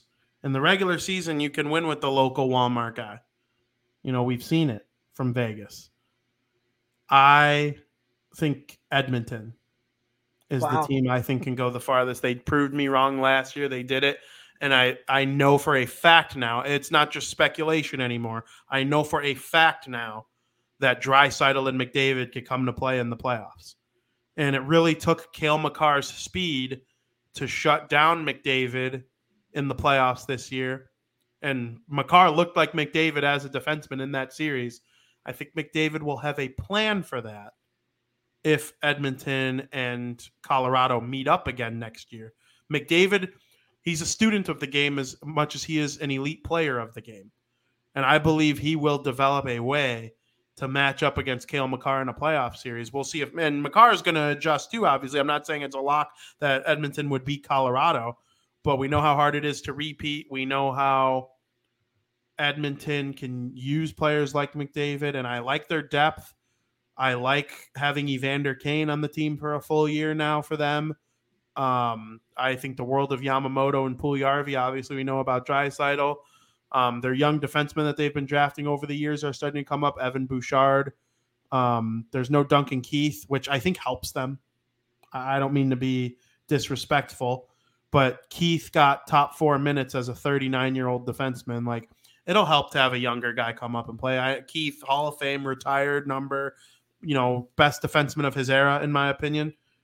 I think Edmonton could do better now, and they're going to. And so that's why I think the little third place Edmonton Oilers, who will have 100 points from dry land, I think they're the most set up. They got a new goalie, Campbell, who was really good for the Leafs last year. And, and now I reserve the right to flip should Vegas make a huge goalie trade. Colorado got Georgiev. and I think that's going to be amazing for them. You know, does Seattle flip um, Grubauer? Do they give him to Vegas? Does Seattle go or does Vegas go for a Peter Mrazek at the trade deadline from the Blackhawks? Okay, I think that can help them. If if another great goalie becomes available, I don't know who off the top of my head, maybe someone from Dallas back up for Oettinger if they step up and play well. Like there are lots of different options. I just I got my faith in Edmonton right now. That's fair. So that's the Pacific Division. Is there any other note from the Pacific Division though? Like maybe maybe a team you said might not make the playoffs that you're still really excited for, and if they made the playoffs instead of one of your picks, you really wouldn't be all that surprised, and maybe you hope maybe that's a situation you hope you're wrong for X reason or whatever. Uh, Close down the Pacific Division with something like that for me. It could be the Ducks, you know. I mean, if the Ducks were to have a breakout year and, you know, Zegras really went off and he was the reason that they made it to the postseason, and maybe just for some reason the Kings have an off year and the Ducks pass the Kings because they're not going to pass Vegas, Calgary, or Edmonton. So if they made it in, they would have to, the Kings would have to miss because I don't think there's going to be only three teams from the Central that make it. But I mean, I wouldn't be like jaw hits the floor per se, but I mean, yeah, I'd say the Anaheim Ducks. Yeah, I agree. I think Zegras is going to make that Anaheim Ducks team like must see TV, win or lose. Um, I ranked Vancouver as second to last, and I'm like kind of I'm not going to flip by any means, but I rem- like Bruce Boudreau's there he normally has success with teams within his first couple seasons. They had 92 points last year. They had a great year last year, and they came up just short. They came seven points short. So if they could have found a way to win three other games, they would have been in the mix for the playoffs. Um, I wouldn't be shocked if Vancouver proved me wrong and made a run at the playoffs with if JT Miller has similar production and Pettersson and Hughes take a another big step. If Brock Boeser gets back to his goal scoring prowess, Bo Horvat's in a contract year. If he went off, it wouldn't shock me. He, he said he wants to remain the captain mm-hmm. of the Vancouver Canucks. So if they prove me wrong a little bit, it wouldn't really shock me all that much. It really wouldn't be proving me wrong as much as you think. Um, I I like watching Vancouver. I think they have one of the best jersey catalogs in the league. I don't love their home and roads, but their alternates are all awesome. The one with the stick and then the black one are. I like so, that their goal so, lights so are on cool. the boards too. Yes, they go around the boards. I really like that a lot. Yep, and each stanchion has a, a light, right? Don't they? And when they score, they all flash. Wait, what? There's like a each stanchion has like blue lights. The stanchions are like the little things that Yeah. hold the boards up. Yeah. They have like blue lights and they flash when they score too. well, that's what I'm talking about. Uh, They're like on the side of the boards. Like, but I uh, think each board has them, and they're like bright blue lights. And then what you're saying is the one behind the goal has red lights across the entire stanchion. no, I was talking about the boards. Oh, okay. Like when you score, like uh, the Yes, we're talking about the same thing then. yeah. I thought you were talking about the actual goal. Like No, I don't care about the goal light behind the. But it, I believe theirs is. It like- is. It is. the entire strip Yeah. of the stanchion. Yeah. Um. Remember the what were those guys who sat by the penalty box? Do you remember them? The green men. The green men. They're not there. I love them. They were so funny. And I there were guys like Seabrook who would like mess with them a little bit, like have Yeah. some fun with it. Because he was from Vancouver. Oh yeah. Uh, and I remember when they played Nashville, they would get like a cutout of Carrie Underwood if Mike Fisher took a penalty and they'd pretend to like kiss it. Yeah, that was They fun. had to have like all that stuff prepared. Oh yeah. Like in case this guy takes a penalty, we're gonna go to town on pretending to kiss his wife. Yeah. Hilarious. So Frank, that's the Pacific Division. I'm excited to watch Pacific hockey. I feel like I get a fair portion of Pacific hockey because when our Central and Metropolitan and Atlantic games are over, those are the only ones left on. The other three divisions all kind of play at the same time. And then the Pacific, it's like, all right, well, freaking Vegas plays Calgary now. Okay, sign me the H up for that. So I'm excited about it. Can't wait to watch Pacific. And we will get to our fun period of Bar Down Talking Hockey in period number three. Welcome to period three, where one, two, three, let's have fun. Frank, the National Football League is back. Let's start with one overreaction positive and one overreaction negative from week one of the National Football League. We think we got the whole league figured out. After this team sucks. This team's awesome. What are your overreactions? I got two positives, Yes, let's go. and I got two negatives. All I'll right. do two and two. I'll do two and two. One, the Giants, man. The Giants are fantastic. They had the balls to go for a two point conversion. I mean, they didn't play a bad game. They they held the Titans offense for the whole game pretty much down. They looked fantastic. Go Giants. Second one, the Bears. I don't hate what I saw from the Bears. I don't care if it was raining and it was a monsoon. I don't care. It was the same for both teams. So step up and win the game then. I I, I came into this year saying I still have a lot of faith in Fields. He proved it to me that he could play through the elements, and I, you know I I don't hate it. I mean, maybe the Bears are going to be better than I thought. Going to get more than three wins, I would think, especially after that one because that wasn't one of the ones we had picked for them. So Yeah. As far as the negatives go, Bengals stink. Which I mean, they looked. Come on, Joe Burrow looked awful. He looked awful. Second half. Fearless McPherson couldn't make a kick for his life. I mean, that was just. It's really embarrassing for a guy who had so much hype that he doesn't miss. He's so automatic. I mean, that, that was kind of embarrassing for Joe Burrow too. But then again, you make it to the Super Bowl in that first game. I mean, it, it, it's like with the Rams. I'm telling you, there's just something about that first week of the next season. And also, the Broncos stink, which I I'm telling you, they're not going to make the playoffs. I said that last week. I don't think they're going to make the playoffs. And it's just you got people on the, the your starting wide receiver roster I've never even heard of. Who's Hamler? Who's Hamler have AJ. Hamler? Yeah, Handler didn't have. He's not their guy. He's the one of their starters. Yeah, He's, their not starter. difference maker. The guy who got chopped this week had Hamler. Yeah, Because he's a starter. He's a starter. And he didn't even get thrown the ball. And Russell Wilson can't throw the ball to anyone. I don't know. Those are my two. Two of each. First of all, young one, the Giants suck. And the Bears, I liked what I saw from the Bears. Okay, I'll give you that. People, it's raining. It was raining for both teams. And if you're flying in an airplane, I heard this on Colin Cowherd's show. He made this funny ass analogy. If your pilot crashed the plane in the rain, would you like give him a pass because it was raining? no. like, you gotta fucking land the airplane, asshole. Yeah, I don't give a shit that it's raining. Uh the Bengals, Joe Burrow was great in the second half. You must have forgot the 20 point comeback that they made. And if it wasn't for their stupid ass kicker, I hate all kickers. That's my biggest overreaction to week one. I hate every single kicker except for Tucker. Tucker's elite. Um uh I the Broncos, they lost to themselves. And if you try to argue with me that they didn't, and you don't think those are correctable mistakes, I'm going to question if you watch the game. They had first and goal twice and got zero points.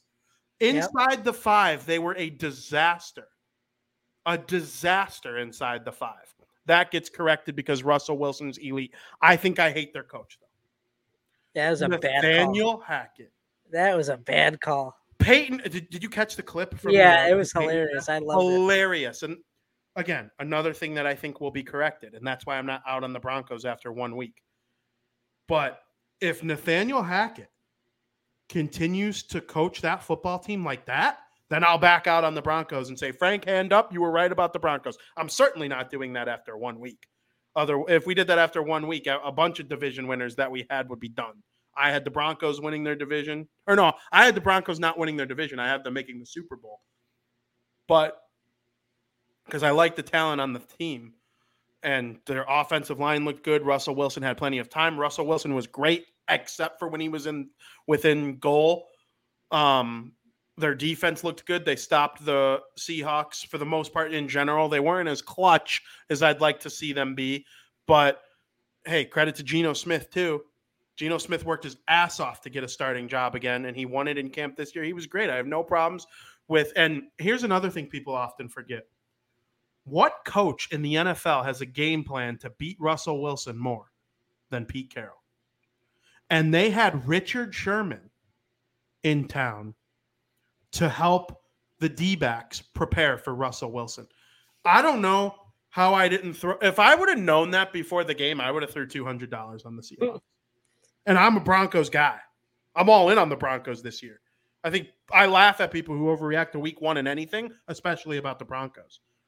But all that, like Pete Carroll knows how to, like he knows what Russell Wilson's going to do. He knows how to make him quirk. Richard Sherman went against him in practice more than any defensive back, probably. Like I don't know how, and nobody saw that coming. To be honest with you, and we pick good teams to lose all the time. Uh, I think the world of the Broncos. The, the reason they lost, I think, is very fixable, and I still think I think the Chiefs are going to win their division, but the Broncos, I'm still in on them. Uh, my biggest overreaction is that I do think the Bears are going to beat Green Bay this week. I agree with Skokes. He says 24 20 Bears. My biggest overreaction, and you could call this negative. In our world, it's positive, but negative, when I mean negative, I mean for that team. It's This is a negative overreaction. The Green Bay Packers suck. Yep. This is this is freaking the defense. All all, all summer I heard, yeah, they got rid of Davante Adams. That's a target that Aaron lost. You know that that sucks for him. But this is the best defense he's ever had. The Minnesota Vikings took the Green Bay Packers and made them gargle mayonnaise. That's Yep. how freaking much they dominated them. That's They a did. positive overreaction that the Minnesota Vikings are the best team in the NFC North. Um, another takeaway that I have, you could call it positive or negative, it's more of an overreaction. I all of the sudden think that the AFC North can be an elite division. I like what I saw from the Browns. Okay. If the Browns can remain steady, and then I hate his guts. He's a scumbag, bad off the field, crap person. If I could boot him from the league, I would. The circumstances are, though, that he's not booted from the league. And when he does play, he's a very good quarterback, Deshaun Watson. If you're if you're just over 500, you get Deshaun Watson back and he plays like the Deshaun Watson that once was, the Browns could win the division. Okay, that's what I think of the Browns roster as a whole. I just don't really love the quarterback situation until week 11. And the Bengals and the Steelers was just a magnificent game that might have been the best game of the entire weekend. And the Steelers choked a huge lead, but they had the huge lead, which made me look at them in a different way. I had them coming in last. Now I'm not so sure. The Bengals, Joe Burrow was brutal in the first half. He threw a thousand interceptions, and then he ended up being like a 40 point fantasy player in the league I'm in because he was so good in the second half. And when you have Ja'Marr Chase on the team, you could just chuck it and hope good things happen at that point. So, and so then what's the team? Oh, the Baltimore Ravens. All I hear all the time is negative talk about Lamar Jackson. Lamar Jackson might have been the prettiest looking quarterback the entire weekend. He he's throwing the ball as well as he's ever thrown it. And yes, he can run and you know do what he's got to do with his legs. At least he knows how to slide. I'm watching Trey Lance get hit by defenders because he doesn't know how to slide. He doesn't slide. He, he thinks he's a running back. At least Lamar Jackson doesn't think he's a running back. He's a mobile quarterback. He knows how to slide. He knows when the play's over, and he's been throwing it well. And I'm I'm all in on this division. I think all four teams have a chance to be very good. So that's one of my overreactions as well. Another overreaction I have. My guy Tom Brady looked great, but the team around him did not. And they still found a way to win a football game. That's what the Buccaneers are going to do all season long. When you have Tom, you have a smarter brain than everybody else around you. You can win games you don't deserve to win. And that's how they've won Super Bowl after Super Bowl after Super Bowl because Tom Brady is the GOAT. And the Dallas Cowboys suck. And now they're going to be really bad. Yeah, unless they They trade Jimmy. G, then they'll win the division. Oh, another overreaction? They're, they better not trade for Jimmy G because the Trey Lance looked bad. But it was raining. But Yeah, I- and I know we we don't like to say raining is an excuse. I do I do need to see more from Lance. I'm not out on Lance after one game in the rain. Just like but I, I, wouldn't trade be out- Garoppolo though, and just like go all in on Lance.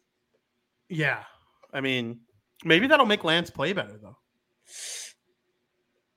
I've seen th- that has worked. Don't tell me that that hasn't worked. Getting that shadow off of you, getting that shadow away from you. Yeah, Skyler. No way they're giving up Jimmy G. I mean, I wouldn't. I would have started him from the beginning. I I would have let another team draft Trey Lance and develop him with their whole team, like the Bears did with Fields. I'm not out on Trey Lance. I I just think a roster like San Francisco can beat anyone with an okay quarterback. Yeah, I'm interested to see how if San Francisco comes out next week and dominates their opponent. I don't know who they're playing yet. Is it Seattle? Which I'm not picking against Seattle in the survival pool for at least a couple weeks. Uh, they were part of my plan to like just feast on them. No, I'm not doing that yet. They're not. On, they're not. They're not there yet. Uh-uh. They're not bad. Bad yet. Um, and if the Bears lay an egg against Green Bay, I'll go back and look at Week One a little differently. I'll be the rain really helped the Bears. The what if they blow out the the Packers if they blow like out thirty-one to ten? I'll start thinking playoffs. I would too, because week three they play the Texans, and then I think they win that game easy. Yeah, I mean, and I don't think very highly. I mean, no, because I do think highly of the Vikings. Like I could see the Vikings winning a shit ton of games with that offense. I mean, most teams would sign up for Thielen to be their number one. He's their number two, and it's not close. Jefferson's going to reset the wide receiver market in terms of contracts. He's going to be the highest paid wide receiver in short order. And Kirk Cousins, I'll tell you what, he takes a lot of crap. He's dorky. He looked like a complete clown in his post game interview. He looked like he was ready to go, you know, yell at a manager at a grocery store. But I'll tell you, when he's on the field, I'm starting to think he's underrated. He's not good. I'm not calling him a top 10 guy. There are 10 guys I'd rather have than him. But I mean, he's good enough to take advantage of that talent on their offense. And it's been a while since the Vikings were an offensive type team. Okay, I remember Adrian Peterson.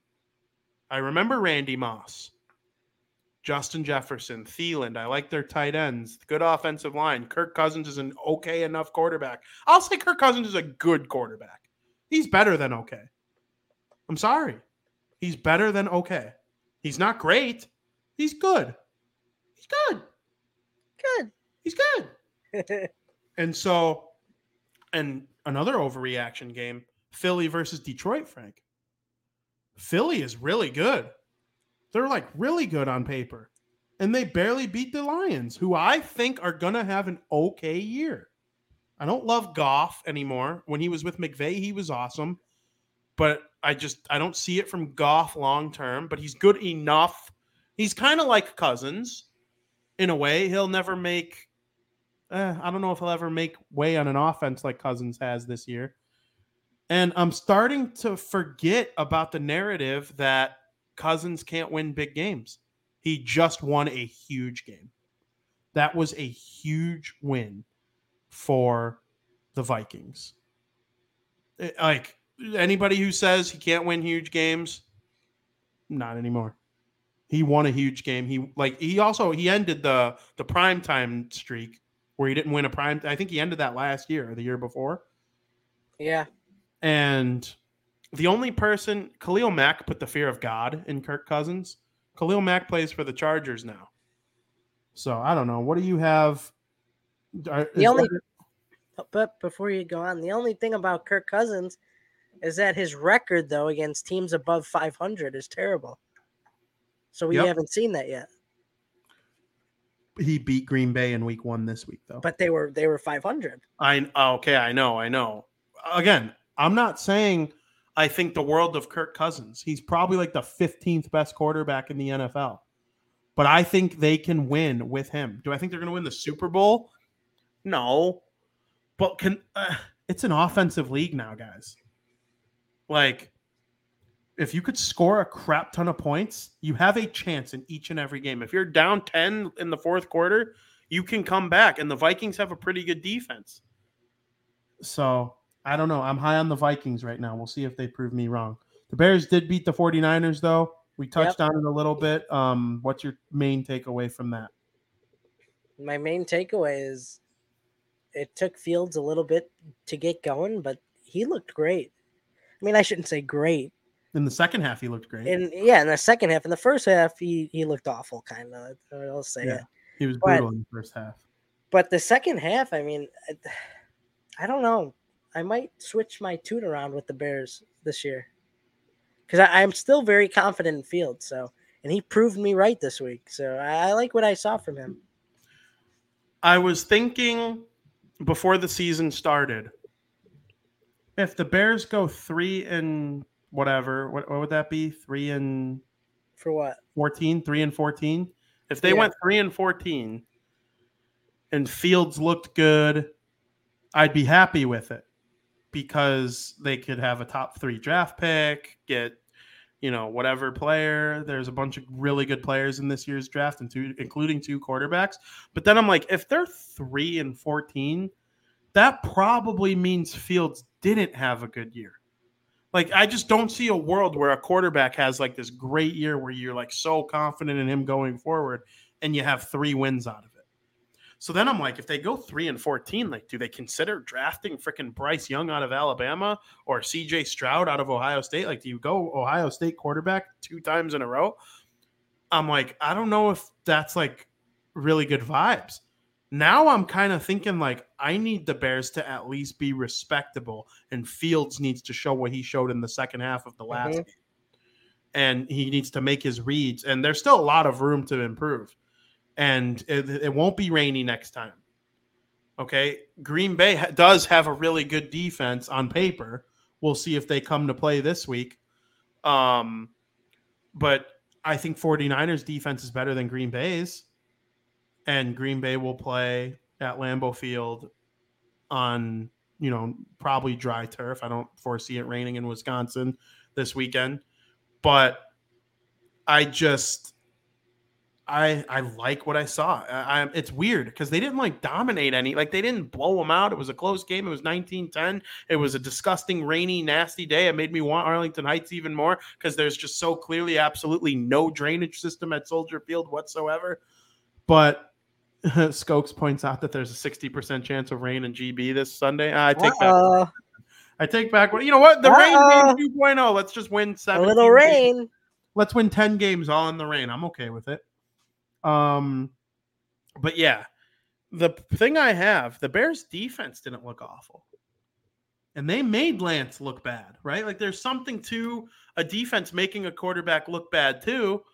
And Eddie Jackson had an interception. He's a ball hawking safety. Um, the Packers are going to be without their two best offensive linemen again this week. And so, could a Robert Quinn have a big week when he doesn't have Bakhtiari guarding Aaron Rodgers, or I forget the other guy's name who's missing. I wrote an article on both of them. But I don't know. The point of the ta- of attack is going to be the key focus for the Bears this weekend against the Packers, talking about the offensive and defensive lines. But give me the Bears over the Packers, I think. I don't know. I'm excited. I agree. What was your favorite week one moment? Probably the last two minutes in overtime of the Steelers and Bengals game. I mean, that was just electric. I thought a team was going to win probably on four or five different occasions. I kept flipping back and forth. Like, all right, Bengals just scored. They're going to kick the extra point at the end of the game to win. He misses the extra point. Then it goes to overtime, and like Mitch drives down at least halfway. And then I don't know what happened. I think they turned it over. Then the Bengals got the ball back and it went back and forth. And then Boswell hit the upright and McPherson misses a, a field goal in overtime. I'm like, what's going on? And that was clearly one of the most exciting games of week one. So, yeah, it's probably yeah. takes the cake. I was thinking about mentioning that game. I do think that that is probably my favorite game of the weekend. I really liked the Monday night football game too.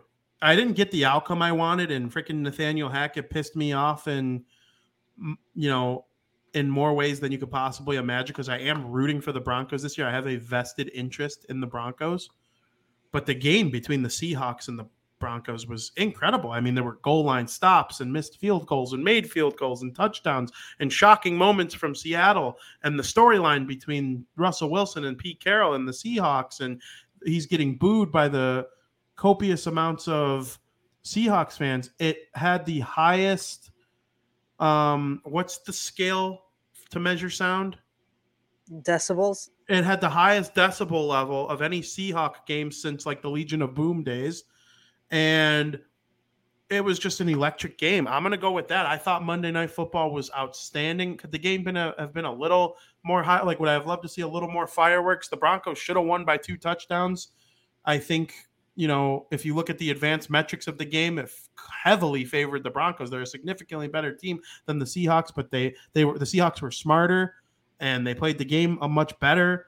And I just I loved the theater of it. It was like it was like what we love about sports. Like it had a storyline. It was Yep. it was everything you like in the game. And yeah, shout out to Monday Night Football. The the Sunday night game was a dud. I got what I wanted because Tommy Boy won.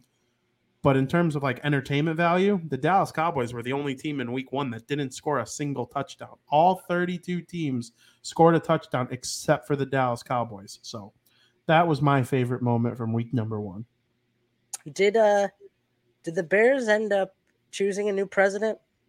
No, Oh, okay. uh, Ted Phillips is their president until February. I'm sure the process of naming a new one will um, Okay. Come after that, but it'll be during the off season. Gotcha.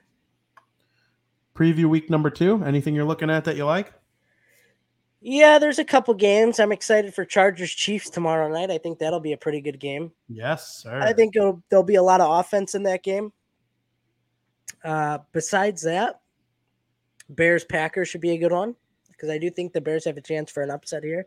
And anytime the Bears could upset the Packers at Lambeau Field, I'm all I'm up for that. And Patriots and Steelers because I think the Steelers are not with Mac Jones injured. And the way the Steelers played last week, I didn't hate the way the Steelers played. I think Steelers are going to start out 2 0. But other than that, there's not really many games that are that exciting this week. It's kind of a lot of boring games. to me, no matter what, Seahawks versus 49ers will always be one of the best rivalries in the NFL. So I'm excited to see how that game goes. 305 on Sunday. Um, obviously, it's it's Packers week in Chicago. That's a big deal. Tomorrow's game between the Chargers and Chiefs will certainly be interesting. I also there's a noon game on Sunday between the Miami Dolphins and the Baltimore Ravens, and I believe those two teams are both. So there's S tier, and then there's A tier, and then B tier. I think they're both like lower end A tier teams. I really, really do. I like the Dolphins and the Ravens a lot this year, and I'm excited to see how they match up against one another. Tua versus Lamar, it's going to be great. I will pick the Ravens probably, but you know, I I, I talked highly of the Dolphins all season long. It wouldn't surprise me if they go to Baltimore and win by any means. Um, seeing the Commanders play the Lions will be interesting to me because the Bears play the Commanders later this season, and that's one of the hardest games for me to get a gauge on all season long. Um, and I think both Monday night football games next week are outstanding. The Tennessee Titans against the Buffalo Bills. Obviously, I think the Bills will probably kill them, but you know, there's a chance that Tennessee plays like Tennessee of last year with a good defense and a good run game and make it interesting on the Bills. And then Vikings versus Eagles.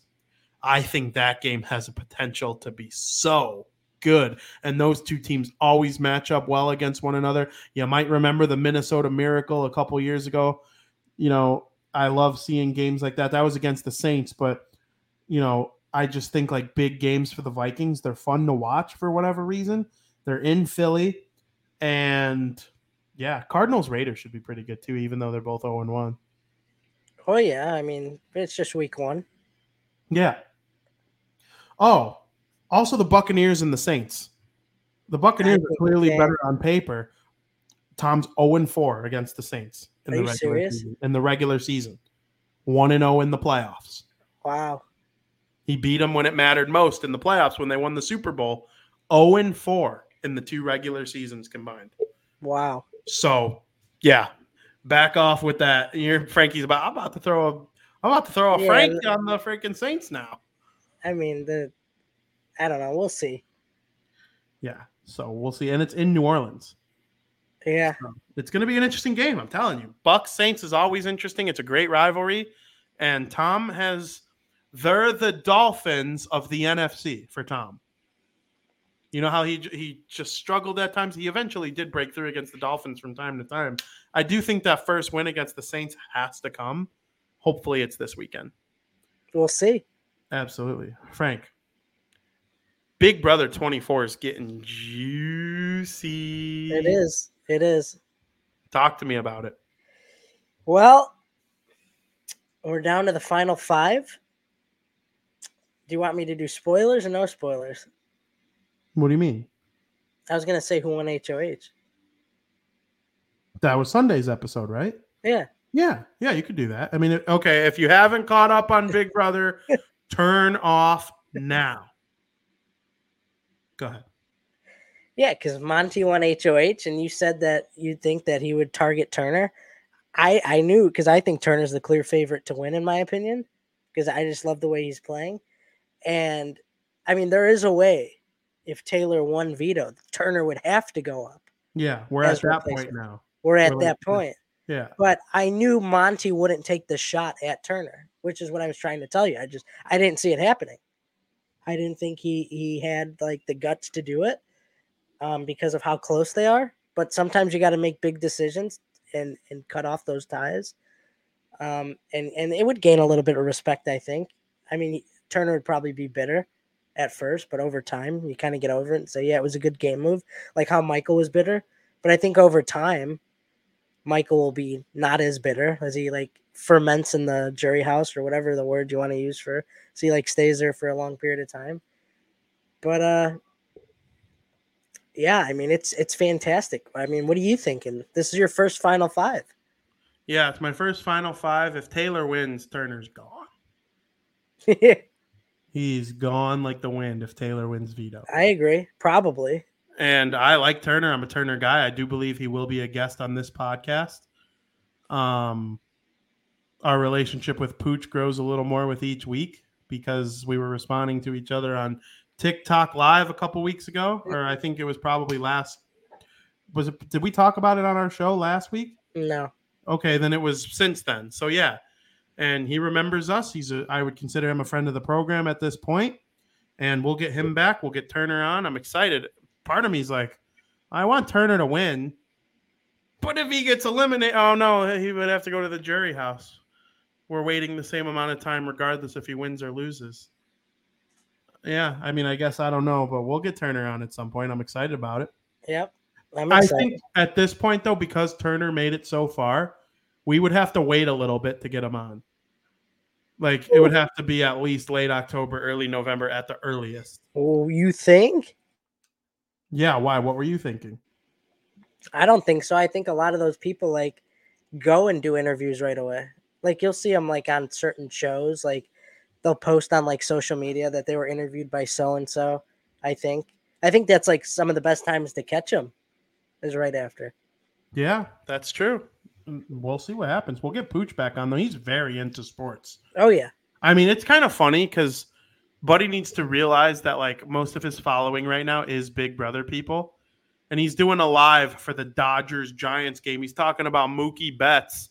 People in his chat, I don't freaking know who Mookie Betts is. They're trying to get Big Brother tea from him. You know, Yeah, yeah, right. really funny to me. But he'll develop that following, and if I can help them, I'll I'll do it. You know, we have a pretty good following here at the Barroom and using fan side and whatnot. So it's good stuff. Um, I love Big Brother. I cannot wait to see how this whole thing shakes out. But at the same time, I'm like, show's freaking almost over. We got two weeks left. And But it was very fun, wasn't it? yes, it was. And I'm already and you know, the winter will go by fast because in in what we lose in Big Brother, we'll gain in hockey, and we've already gained football. And the MLB postseason will make the month of October go by faster than uh, Vanilla Bean. So, shout out to Big Brother reference. Those who don't know, um, or no, Butterbean. Butterbean. Yeah, I'll drop faster than a Butterbean. Um, I love Big Brother, and I can't wait for it to return next summer. It'll be, I'll be ready for it again when it comes back. Is my best. Like I kind of feel that way about all the sports too. Yeah. You know, when when they end, I feel like I'm relieved of a, a grind. Like, okay, the Super Bowl just ended. I've been covering this damn sport for the last six months. Now it's time for the off season, and we'll reconvene at the draft, and then we'll be back in time for next season. I feel the same way about Big Brother. It's going to take a long time to dissect what happens with the winner and what goes on in the final weeks of the season. But Yep. it's, it's great. I love it. 11 days till finale. That's wild. I can't believe it's on a Sunday. That sucks. It's always on a Wednesday. I know. year. I that's what you said. Well, I don't Frank, understand. and there's a sick football game that night, isn't there? Yeah, I forgot what it was. I forgot what it was too. it's For like some reason, Bucks, the 49ers or Oh, something. m- maybe, maybe. I thought the Chiefs came to mind though. I forget.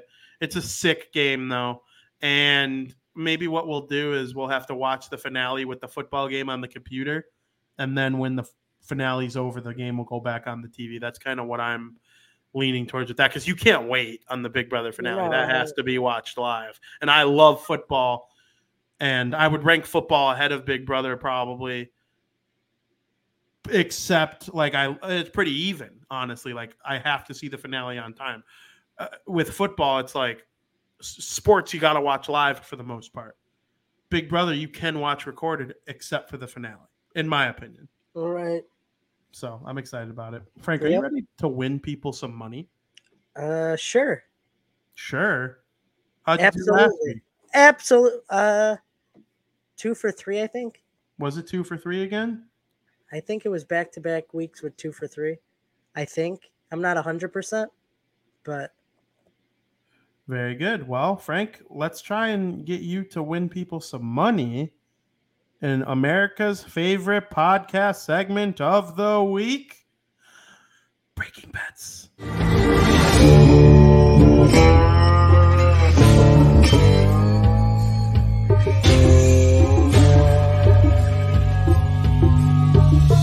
Where's my money, bitch? Frank, win some people some money, will you? Well, just like always, I got three picks for you guys. I'm going to start off with Rays and Jays. Rays and the Blue Jays. I'm feeling Rays money line at minus 106 is a good pick. Uh, Rasmussen for the Tampa Bay Rays. It's been amazing this year. Jays are up two to one in the series. Rays got a chance to even it out. It's a big game for the Rays. They're fighting for a playoff spot and to keep their playoff spot. So I'm going to go with the Rays in a crucial situation here, and they need a big win, and it could come tonight. Rays money line at minus 106. Second game, Yankees at Red Sox. What a what a rivalry! What a matchup!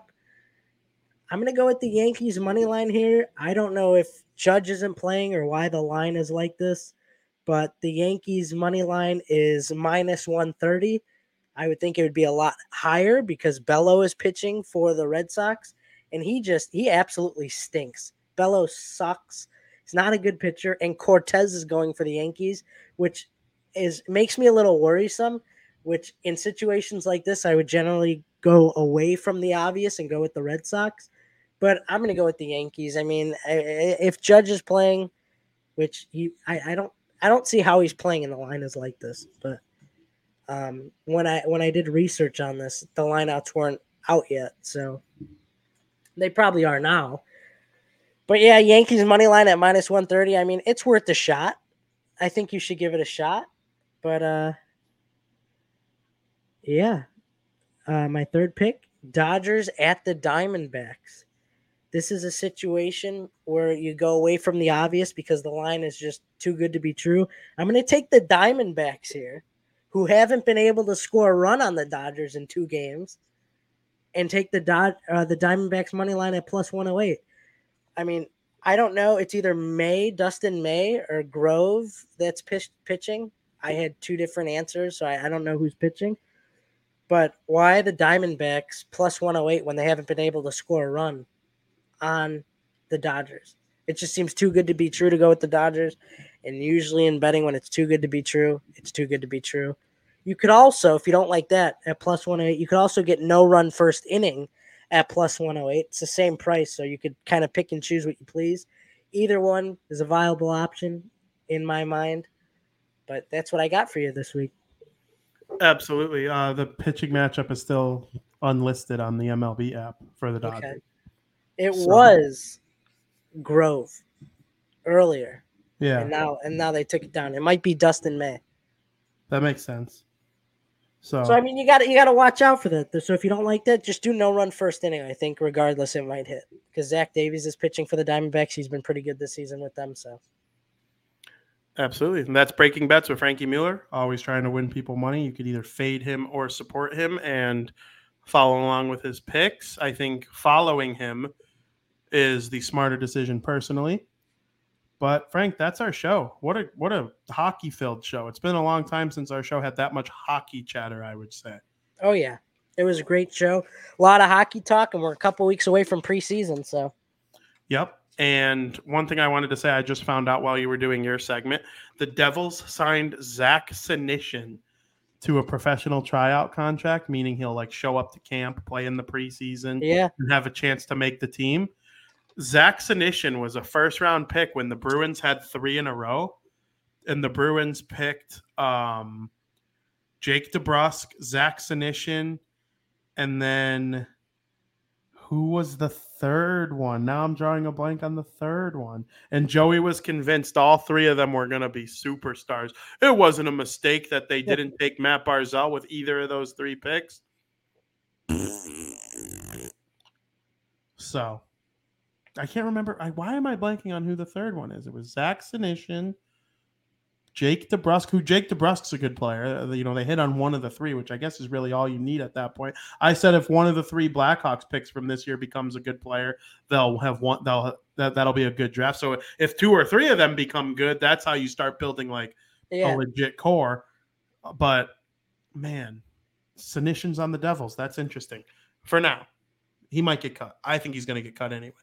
But we'll see what happens. Frank, what a great show. It was outstanding. I'm so happy to do this. Next week, we'll come at you with another preseason um, division preview, and we'll start getting in the prospect challenge as well. I have already started. My prospect pyramid will, in all likelihood, be done, and I'll be ready to share that with the world for those who care. Um, the NFL week two, we'll get all down and dirty with that, as well as our hockey analysis.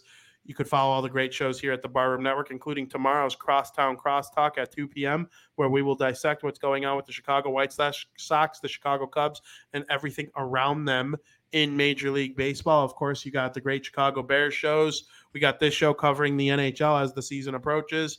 The NBA will certainly get its love here at the Barroom Network, and then the South Burbs Hitman again on Monday night at 8 p.m., where we will talk about this White Sox team that if they lose this game to Seattle, they're down or to Colorado, they're down three nothing right now. If they lose, they'll be four games out because the Guardians did come back and beat the Los Angeles Angels. Yep. And it's just a shame that the White Sox can really have a stretch where they went 10 and 5 with their new manager and they lost that much ground because Cleveland's on this kind of winning streak. That's what happens when you dig yourself in a hole and you could get hot and it still won't matter. You know, coming back is very difficult in all of sports. And that's where it's at. So we'll break it down though. We'll be here for you. You could read all Frankie Mueller's stuff on apptrigger.com and make sure you follow him on Twitter at the King Bean. You could read all my stuff at the three sites that I cover and follow me at Vinny Parisi. I retweet every single article that I write and I retweet. I've been lately retweeting every article that I edit, which, you know, every click helps. So thank you very much to those who read, listen to the podcast, follow along. It's so much fun to do and be a part of. Frank, any last words? Go Bears. Go Bears indeed. It's Packer week. F the Packers. We hope they're able to get her done. As always, let's go Sox. Stay hockey, stay family. And as always, thank you for listening.